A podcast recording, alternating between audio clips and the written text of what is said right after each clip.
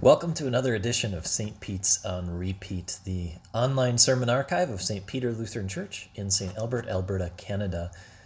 This sermon was preached on August 9th, 2020, for the 10th Sunday after Pentecost and the continuation of our summer sermon series, The Christian Faith One Word at a Time.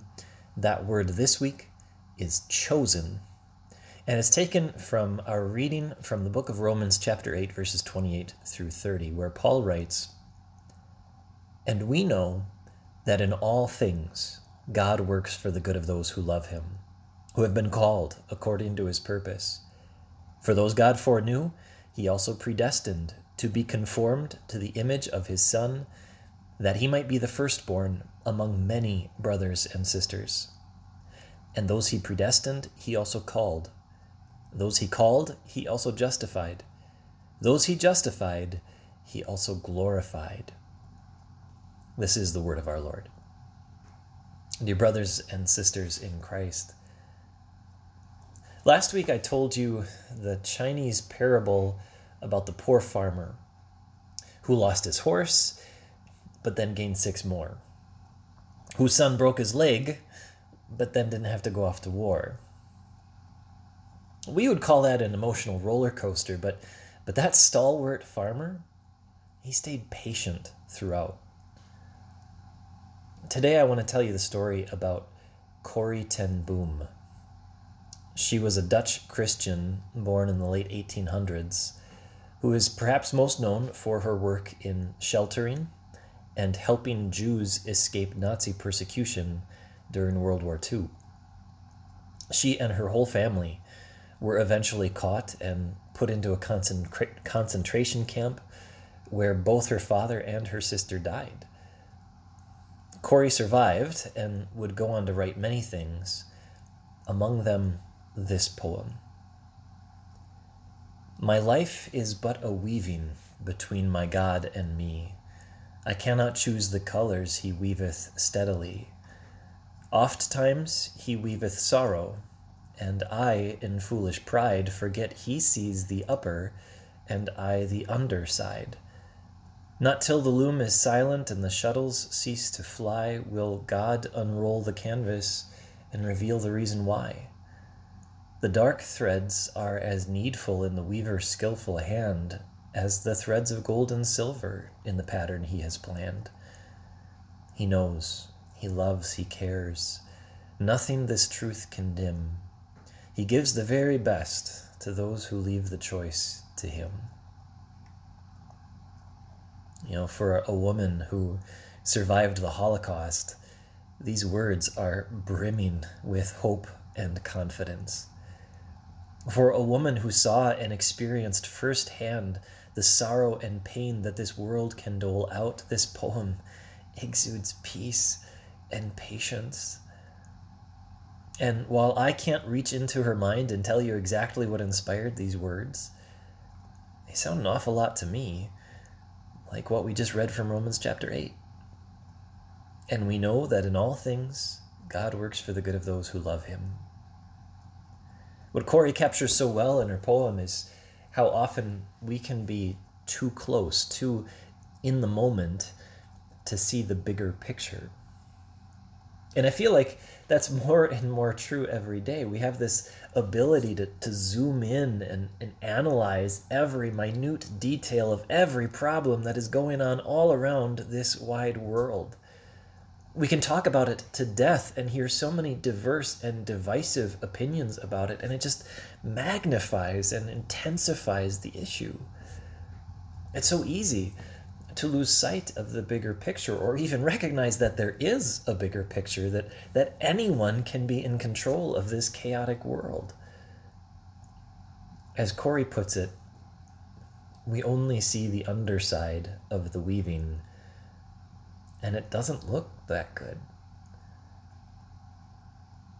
But then paul shares with us these words and they're perfectly suited for our situation Paul reminds us that God works all things for our good, that He is in control. And even though we cannot see His plan or purpose now, one day we will. One day, God will flip that tapestry around and show us the beauty of the pattern He has been working on this whole time. God is working all things for your good. Maybe your pain and, and weakness now are equipping you to help others with pain and weakness in the future. Maybe God has emptied your schedule so, so you can fill it up with Him. Maybe God is filling your newsfeed with infuriating stories so that you can learn humility, compassion, and flexibility. There are all kinds of ways that, that God can turn a curse into a blessing. But even when we can't see the good from the bad, we can still know that God is working all things for our good because of the plan, the purpose, that God shares with us in words like these from Paul's letter to the Romans. Paul talks about God's foreknowledge and predestination. Now, those are pretty big and imposing words. One Bible t- commentator said, Heads and hearts have been broken over this doctrine. But Martin Luther reminds us that this doctrine is not so incomprehensible as many think. It's rather full of sweet comfort for the elect. So rather than thinking about it in terms of predestination, I just want you to think of the word choice. Because even though Paul says that God foreknew you, that God knew you before you were born, before the creation of the world, even, Paul is not only referring to the fact that God knows all things, he's saying that God chose you before the creation of the world. And that is a message of pure gospel comfort. God does not wait to see how you turn out before he chooses you. God doesn't make his decisions based on your behavior or in view of your future faith. No, before you said or did or thought a thing, God chose you to be his own. He had a plan and a purpose for you. His will, his desire was that you be conformed to the image of his son, that Jesus might be the firstborn among many brothers and sisters. In other words, God's eternal choice was that He wanted you to be part of His family. God chose to adopt you as His sons and daughters. He made that decision before He created this world. And He put that eternal election into action by doing what Paul writes next, by calling you and justifying you and glorifying you. It's a wonderful thought to think that God loved me before I was born, but there is a nagging question. How can I be sure? Are the butterflies I feel in my stomach really the Holy Spirit at work in me? Or is it just the burrito I ate last night? Well, Paul removes all doubt when he says, Those he predestined, he also called. See, you don't have to guess whether God has chosen you. You don't have to rely on your gut to know that God loves you. He tells you, He has called you. And God's call is not some mystical, mysterious movement that we have to try to unravel or discover. God's call is audible. He speaks to you in His Word. So every Sunday when we read these lessons, they're meant for you. God is speaking to you. He wants you to know that He has chosen you from eternity and has acted on that choice by sending people to share that message with you. To let you know that, that He has justified you through His Son and and you know what? This is this is maybe the part that hits home for me the most. Now, I don't know about you, but as great as it is, thinking about God, thinking about me before I was a glint in my parents' eyes, it, it puts pressure on me. I feel like I have to be worthy of his attention. I get paranoid that I'm constantly letting God down.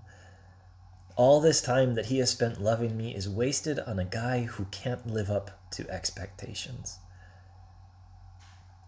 But Paul says, those he called, he also justified. The central message of the Bible is justification. It's the good news that God forgives your sins in Jesus, which tells you that you cannot disqualify yourself from God's choice. There is nothing you can do that will make God love you less. He sent us his son to die on a cross for your sins, and as a direct result, he does not think about your sins anymore. They have been taken care of by Jesus. So you don't have to worry that you haven't been chosen because God has called you. You don't have to worry that your sins will make God love you less. God has justified you. And you don't have to worry that some unforeseen circumstance in the future will stand in the way of you going to heaven. Because God promises those he justified, he also glorified. God's love for you began before the world did. And it will continue long after this world ends. Your future is so certain, in fact, that Paul speaks about it in the past tense, as if it's already happened. Those he justified, he also glorified. Your future in heaven is not something to wonder about or wish for. Your future with God is not in question. It's His guarantee to you because He chose you from eternity and called you by the gospel and justified you through Jesus. You know, our, our lives right now may feel like the underside of a tapestry, all frayed and tattered and chaotic but we're only seeing one part of the picture and one side of the story.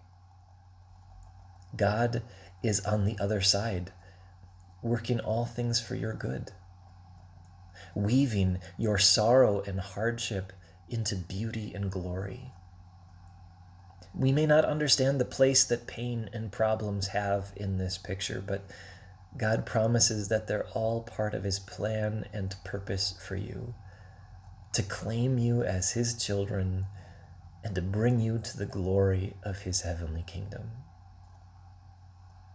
So when you find yourself in those inglorious moments of life, whether that means you lose your horse, your son breaks his leg, you wind up in a concentration camp, or just feeling helpless and hopeless in a global pandemic, enduring community unrest, surviving domestic dispute, whatever it may be, when, when you find yourself in those inglorious moments, think back on this promise and know that in all things, God works for the good of those who love him. Amen.